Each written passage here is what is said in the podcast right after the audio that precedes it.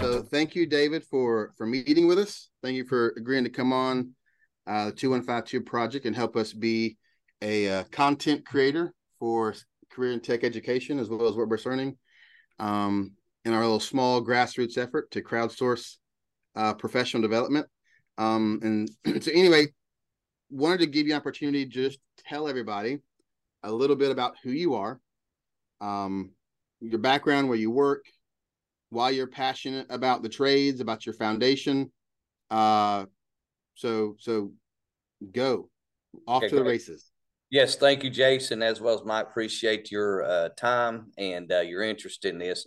Uh, again, my name is David Richardson. I am uh, right about uh, about 21 years in public education in North Carolina. Uh, on middle school and high school level, I've taught communications, manufacturing, and construction now. And I've got uh, quite a history in manufacturing and construction both. And I, I see the the success that trades, and we think about trades being construction, but trades are also in manufacturing. Trades are anywhere you're using your hand and, and the technical part of that. And it's even down to cosmetology, if you care to look at that. I mean, it, these are trades that are cross board, but nonetheless, they bring success multiple areas. So, student success, and we see the success that they bring to our employers, and that transfers to success in our communities. Our communities across this nation need people that have skills and that have success, and that success makes our communities successful as well. Absolutely. Absolutely. So, with your background in the trade, is that really where your passion came from? Is that what led you to get into education to teach? Well, no, no, it, no, I don't know. I, I just some, uh, probably, I guess I don't know how I wound up here. I, I, was in engineering and and we had a big layoff, and somebody said we need to be a teacher, and um, I said, well, I could do that. And but but what happened when I became a teacher? I saw well, this we we don't have success in schools because we focus on making every student a standardized student so that we can get standardized test data. That that basically dehumanizes a person. So I don't see you as a person now. I see you as a number. And if you're a great, if you're a big number, I love you. And if you're a low number, well, as a teacher, you make me look bad. And so it's negative. So so uh-huh. the, the the the educational environment is negative for a lot of our students and we got to be we got to have positive these students don't want to come back to our schools and be involved in a negative environment we have to have a positive environment and therefore we have to have models of education that meet their interests and meet their needs so so getting into education i'm i'm, I'm starting to see this and i'm like oh well here's the problem we, we've got to get multiple models and levels of education in our schools that allows everybody to be successful in their own interest. So I have a I have a learning disability. Um, so when when students have learning disabilities and I see them in this singular model of everybody goes to college, I understand why they're not successful, but yet we keep trying to force that model on them. All right. And so how do you think how does how does trades you, you kind of have alluded to it already. How does uh, trade education, career and tech education, how does that uh, solve the, the, the problem of the one size fits all model, of the standardized model, in your view? Yeah, great, great. Okay, so what we really need to be able to do is we need to figure out what are students, what's your interests, and what are your abilities.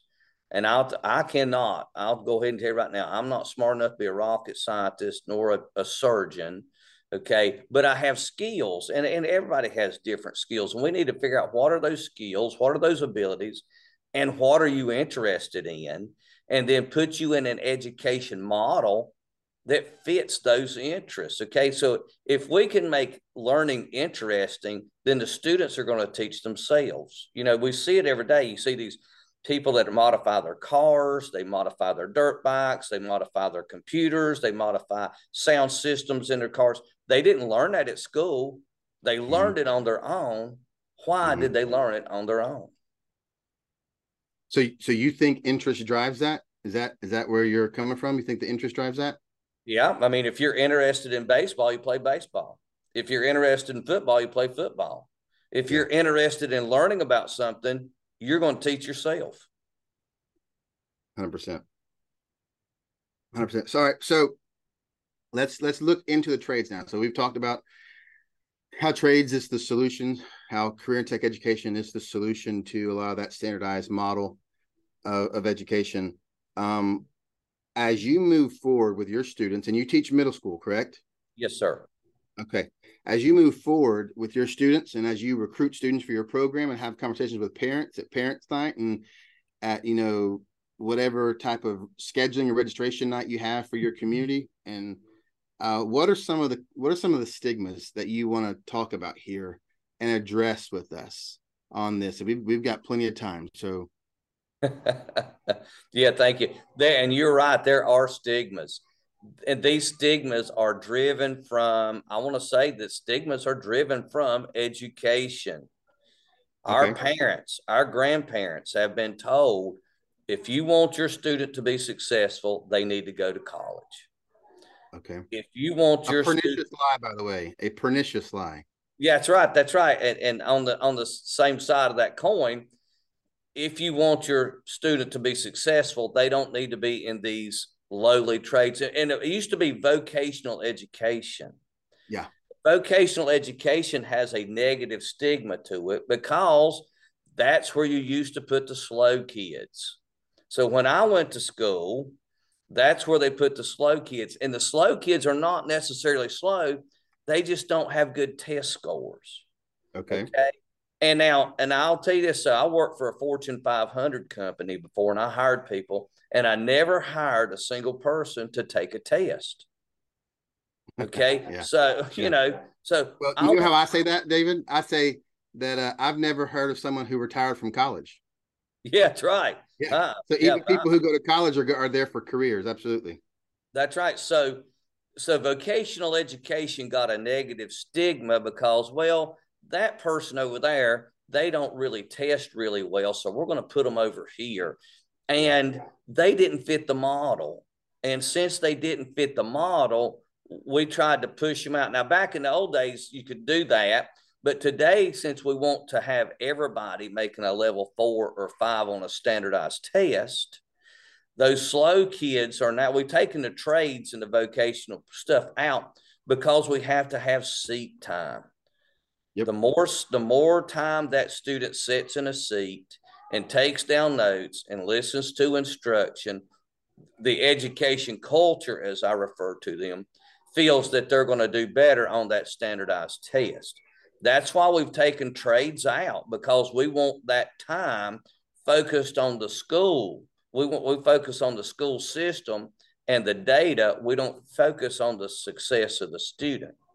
Yeah. But back to vocational. So that's where you put the kids that didn't fit in. Well, I want to go ahead and tell you now, I'm going to say that roughly 65 to 70% of our kids no longer fit a standardized one size fits all education model. So if you are great, and, and this is perfect, hey, we need attorneys, we need doctors, we need electrical engineers. But what mm-hmm. about the success of all those other folks? Yeah. And yeah. so so 65 to 70% of our students are going to school, but they're not mm-hmm. getting an education that's suitable for them. Yeah. And so that's something that Mike and I have talked about previously on some episodes of last season. And um, was the the fact that you have everyone and again look I, this is not a anti-academia topic correct i mean i'm a career-long academic i mean i mean i'm you know hopefully soon about to have a terminal degree if i can finish my dissertation but i'm about to have you know that degree so i love academia and academia is a phenomenal environment for people who know they want to go to academia but I think it's a very expensive environment for students who are exploring that. And I think one of the bigger problems that we have in uh, in our in our culture, education culture, is the fact that we push so many students to academia, um, and we have created these stigmas that you have to be successful and more than that not only you have to be successful that you can't be successful if you don't go to college.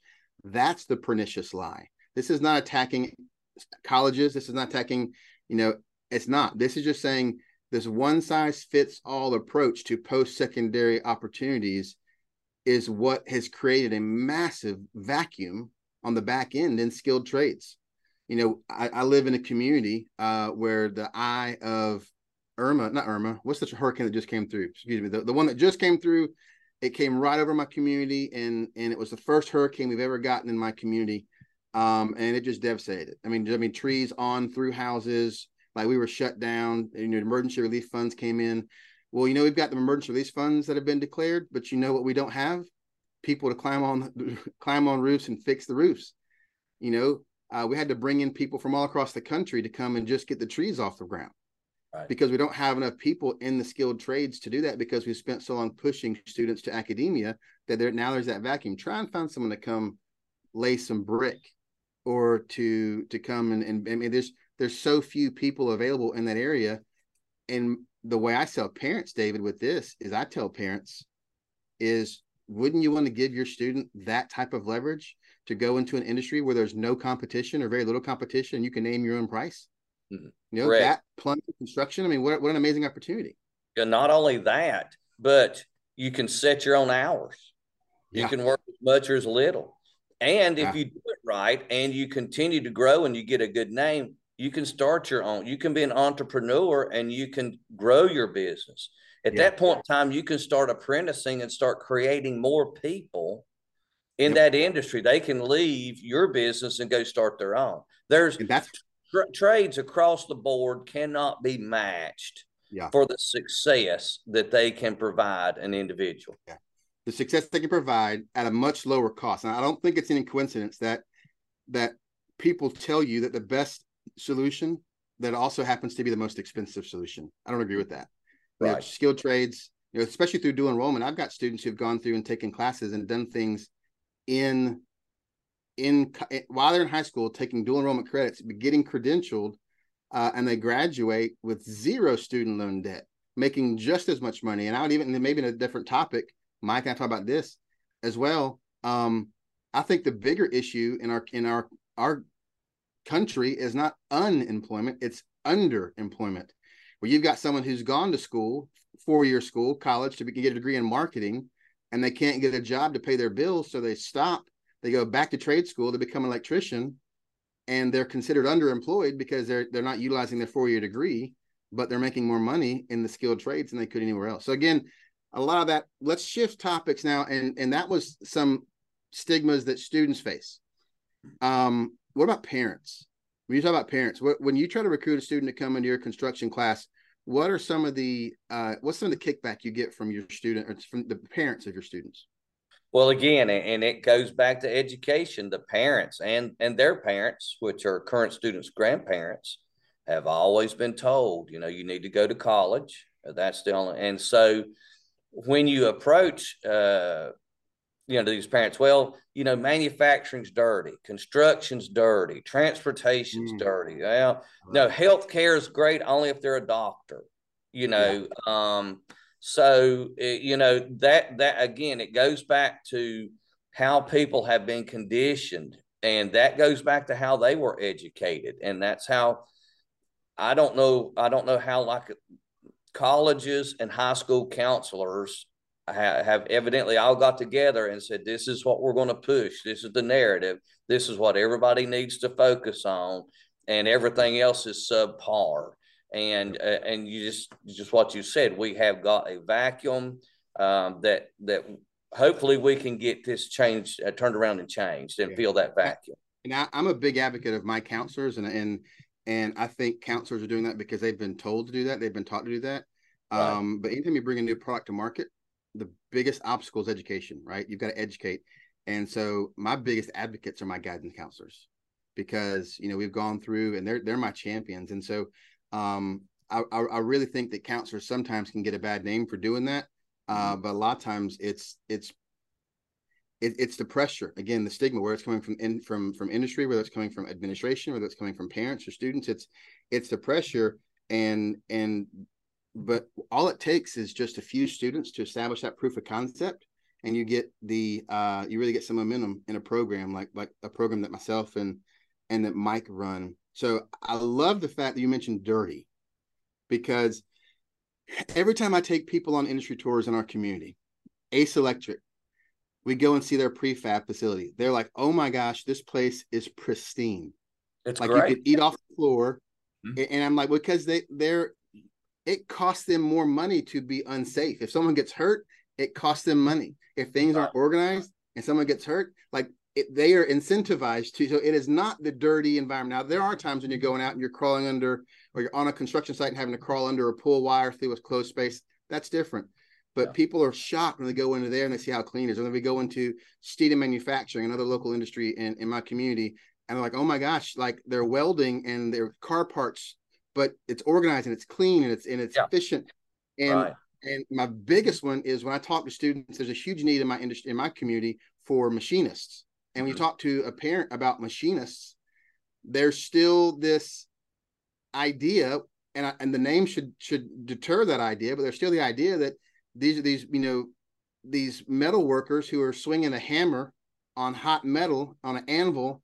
And I'm like, no, this is literally computer information systems. You're going in, taking a block of aluminum, putting in coordinates, and this machine is cutting it out. You're doing it in an air conditioned environment, Right. and you're not getting dirty. The machine's doing the work. You're just programming the machine. But that's a skilled trade, and that's a trade that my local uh, technical college can't keep students in the program. David, Oh no, that's as- right. as soon as And- a student enrolls, industry Yeah. hires. We'll teach you. Just come work for us. Right. As soon as they get a, a base level skill set, they're gone. And yeah. we go, we I take my manufacturing folks, we got Timken and Bosch and LeeBoy in town here. And yeah, you just walk in, it's bright lit, the floors are clean. Um, you know, just you just you just can't can't understand. But but yet that's the stigma that everybody has. And also there's one out there that you know that uh, and i don't know where this came from but i'll hear it now and then well those types of jobs don't have any security Yeah. which is the furthest thing because hey once you get a skill set you can go anywhere in the world not just in your community any state any country and that skill set's needed i mean so the security's there you get those skills they're lifelong skills and then you can build upon them there's just nothing out there matches it Yeah. and I, I like that the security's there because in the trades you know it kind of goes back to that old school mentality like the handshake and the name like if you have a good reputation for for doing like look we remodeled our house about six seven years ago and i was you know vetting people to come in and, and redo our wooden floors. And do you know what the one the one factor was for me? Wasn't price. I guarantee you that. It was it was the the, rep, the reputation and the name the character of the person who i went with and everybody said this company's cheaper. They don't go with them. They're going to do this this this this this and they won't come back and i said this guy right here takes his time. He may be a little bit slower but he's going to do it right. And if there's any issues he'll come back and fix it. And that's who i went with even though he was more expensive. So the name the reputation there's a lot of stability in that because i mean this, this guy's retirement the retiring age i mean he's in his late 60s and he's still doing wood floors because he's the best around. That's right. And the that's, same thing that's stability. Yeah, same thing happens. You know, you go to your favorite doctor, you go to your favorite dentist. Yeah. You know, the, the name recognition, and you know, you Yep. take your car to the certain mechanic. There's some things I do, some things I don't, and I've got a mechanic. I don't ask this mechanic how much is it going to cost. I, when can you get to it? Yep. And that's the stability you're talking about. As I tell parents all the time, if I need to talk to my accountant on Friday at 2:30, it's probably going to be able to wait until Monday, right? But you know who I'm not waiting to call? If I need their services at 2:30 on a Friday, you know who I'm not waiting to call? A plumber. Mm-hmm. I'm not waiting to call an HVAC repairman. So Right. I'm not going to walk around in, in sweat in my own house. And you know, that's what I'm not doing. You just mentioned it. I'm not asking them how much is it going to be. I'm just saying there's nobody else to come do this. I need you to come fix my AC. I'm not negotiating. Just send me the bill. I don't want to sweat in my own house. That's stability. Yeah. Giving someone the ability to charge what they want for their services based on their reputation and, and services provided.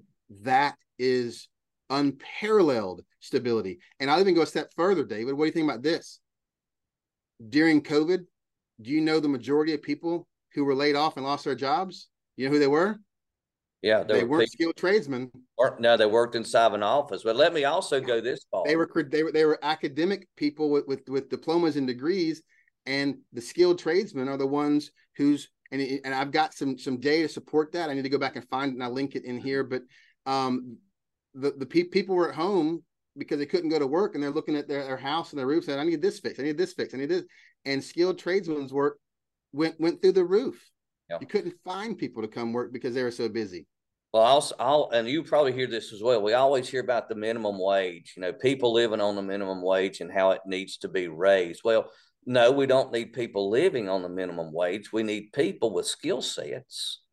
Yeah. And once those people have skills, then they're pay, paid way above the minimum wage. And the mi- minimum wage no longer becomes an issue because you go back to only high school people needing to rely on the minimum wage. Because if you have those skill sets, then mm-hmm. you go out and you get whatever job you want and you don't have to rely on the minimum wage. You're making three, four, five, six times the minimum wage. Yep. And here, here's what, and it's not quite that high for me, but here's what, and Mike can probably attest to this as well.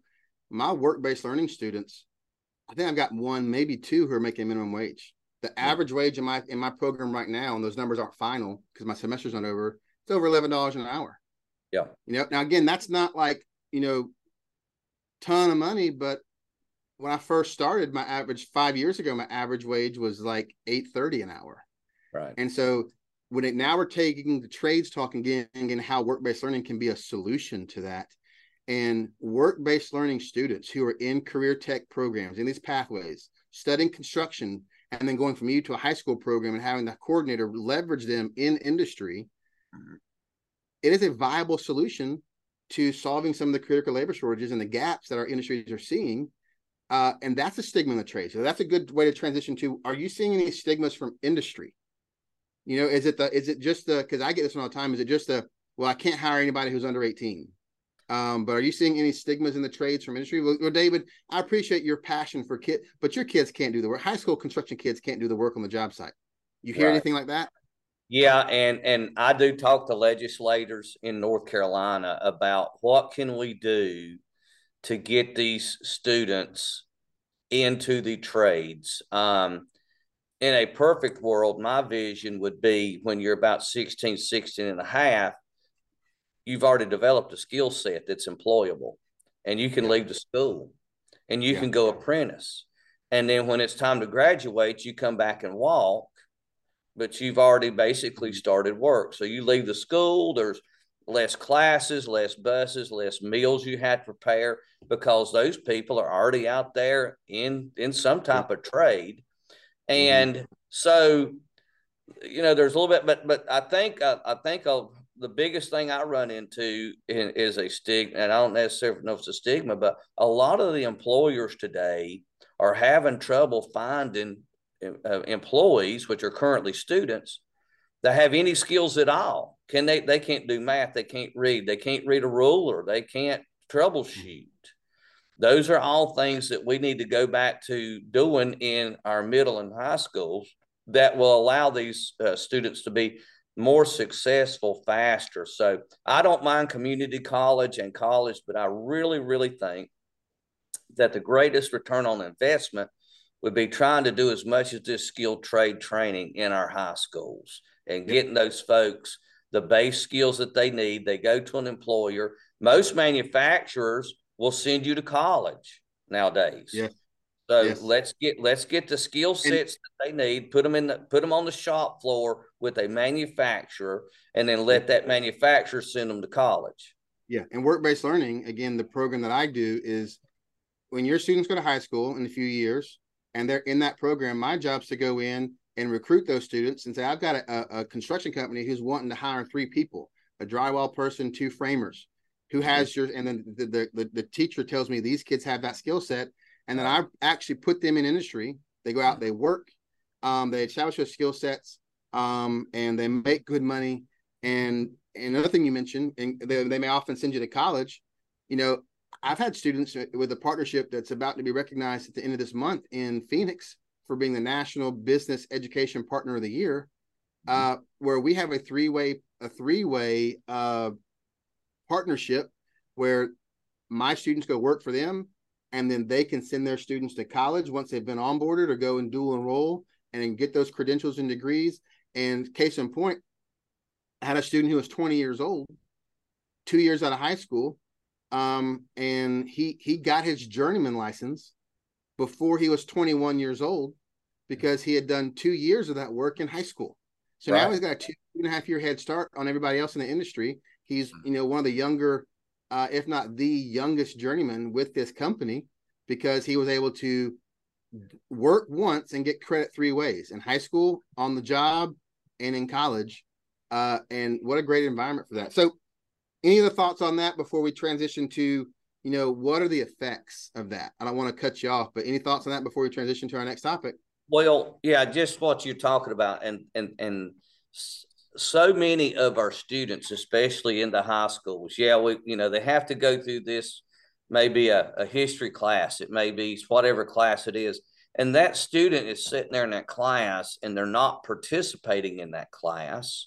So they're they're really not getting anything out of it. So the taxpayer's not getting anything out of it. The teacher's not having any success. Yep. And that's where a lot of our discipline comes from, issues come from, is we've got students that we're forcing to sit in these classes. They have no interest in being in that class. And they just become disengaged and disenfranchised and they act out. Let's get them into something that interests them. And maybe by the time they're 16, they can leave the school. Okay. So, and, and so they've got a focus, they've got a purpose, and they are engaged. And once they become engaged, then they're no longer a discipline issue because this is working, this fits for me. This is, you know, this is something I want to do. So this is really interesting because, because again, you're talking now about two episodes that Mike and I planned and workshop, but never got around to filming last year. Is work-based learning as a campus management strategy. You've already mentioned that that taking students and putting them in industry, it, it declutters your hallways. It's yep. less resources consumed on campus. Now you're talking about work-based learning um, as as a as a, a, a discipline issue. You right. know, because if a student is in a class and they're uninterested, they're going to be bored, knocked out. But if a student is engaged in content they're interested in now, there's going to be less discipline problems with that. Um, and so I am I am passionate about these topics uh, because of what work-based learning can do, not just for the industry and for the school, but for the student, uh, and prepare them, make them a little more well-rounded. So as we move into kind of our, our last topic here of uh, of these stigmas, I guess my my my question is if we don't develop a lens, you know, an anastigmatic lens to contrast the stigma of trades, if we don't develop that again, that anastigmatic lens, what's the result? Like what's gonna what's gonna happen if we don't fix this, David? We're gonna see more of what we have now. so it is not a bright future. Um, we there's a lot of chaos in our country. We see a lot of division, a lot of chaos and everything I think a lot of that chaos came from what we did not do in education. Mm-hmm. So I think this is probably a lot of people don't see it on this level, but this is why we have to fix education because as an educator, we have the crystal ball. We literally have the crystal ball. We see what's coming up in the future. Yeah. And that's why we've got to fix it in education. And it has to go back to the elementary school. If we have to spend more money to get these students um, pre K, um, just think of that pre K investment versus an investment of an incarcerated person. Yep. It's third easy. grades are third grades are a predictor for, right. how, for how much how much space they need in jails. That's what they use. They have for decades. That's right. Yeah, yeah. So Frederick Douglass says it's easier to build strong men than, re- than to repair them. Yeah. And we've got to get back to building strong people that have skill sets, that have belief And See, you go to school and you get disenfranchised in school, you have no belief in yourself and you have no belief in the society that you're in because now you're talking about social emotional learning. So again, another exactly topic in education, trades right. are hundred percent. How are you going to, how, why do you want to be involved in something that should have helped you, but it may, but it, but it turned its back on you and disenfranchised you? And that goes really back to our underserved students the most. I mean, we've got, we've got generational underserved students and and we just want to get data out of them. We don't care about their success. We don't care about their future. How, how what you know what are they going to do the next day? Well they don't have any skills yeah or should they've got that they've got those skills in education but we were more interested in standardized taste test data rather than you being a future skilled mm-hmm. successful person yeah and i'm really proud of my state i think a couple years ago we actually went from having eight end of course tests two in each core subject to they got rid of half of them. So we only now have four. And I still think there, there is some value in establishing that benchmark for what students have right. haven't learned.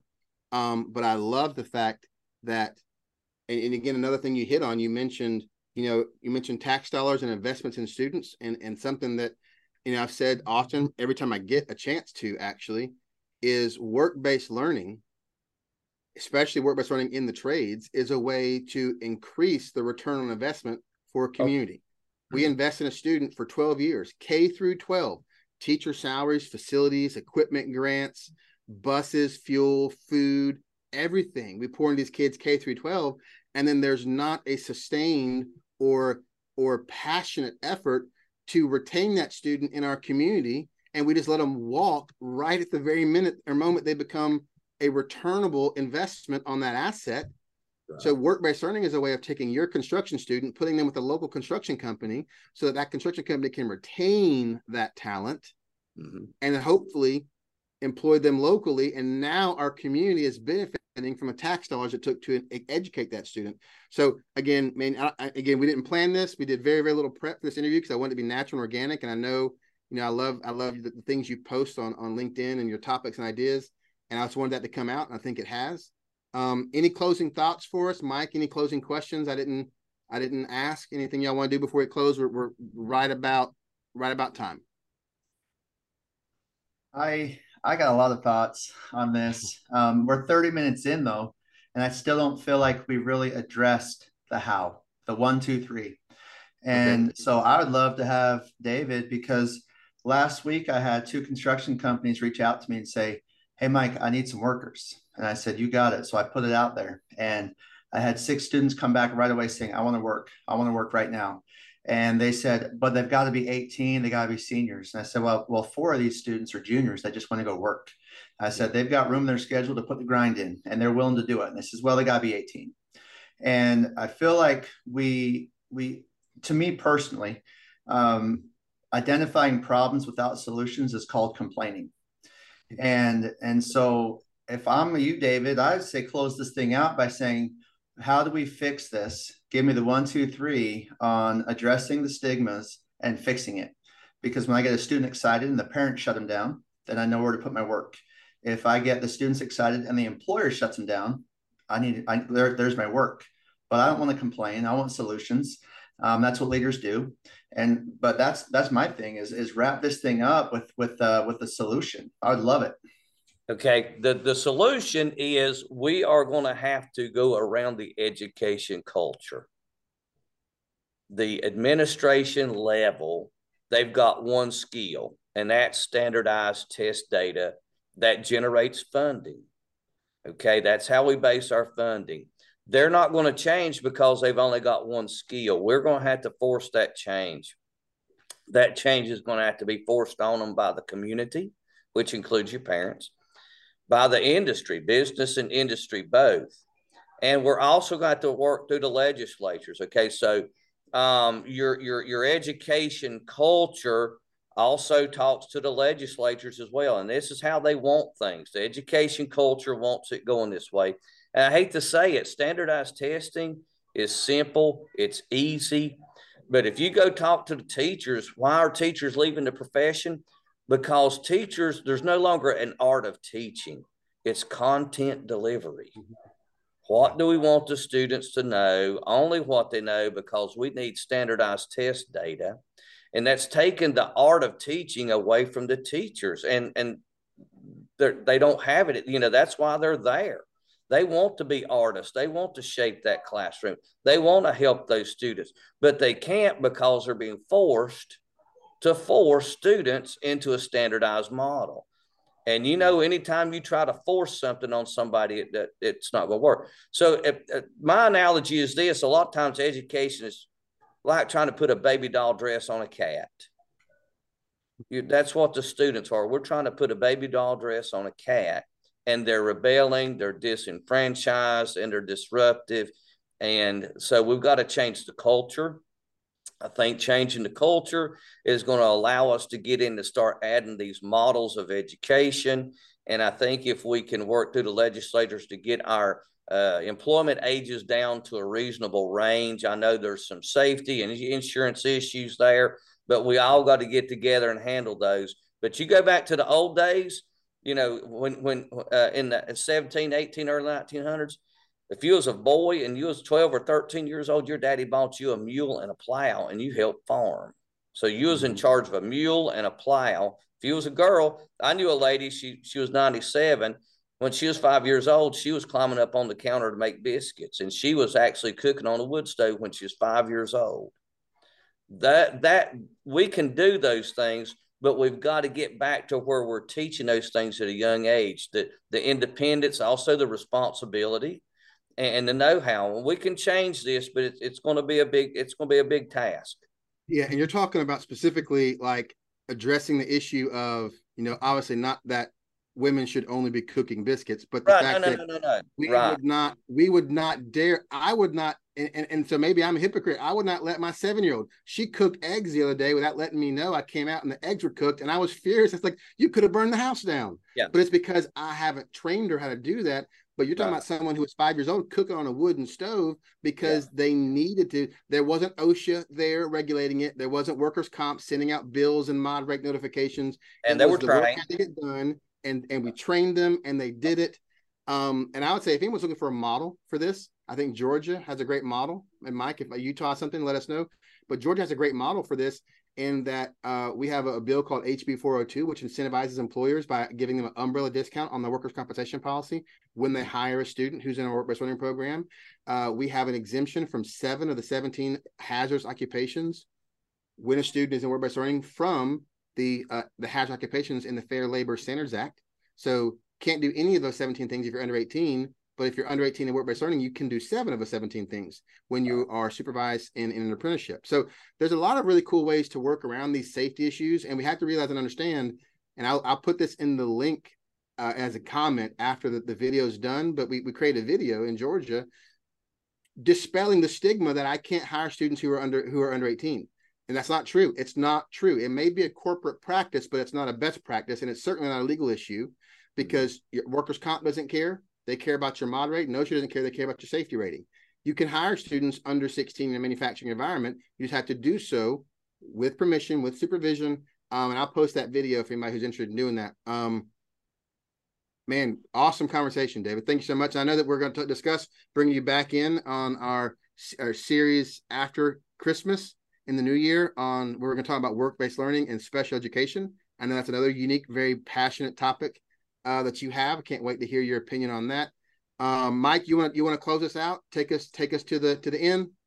I think you guys are fantastic. I just appreciate being here. And David, I want to thank you so much for taking your time to, to Thank be with you. us today. Yeah, thank you for the opportunity. And again, I appreciate what y'all are doing as well. Thank you so much. Awesome.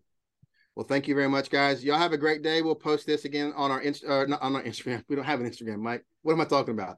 On our YouTube, on our podcast, and this will obviously be a, archived on the 2152 Projects uh, events page. So, with that being said, y'all have a great day. Thank you very much, and uh, we'll see you. We'll see you next week. Hey, thank Great, you. Thanks. Take care.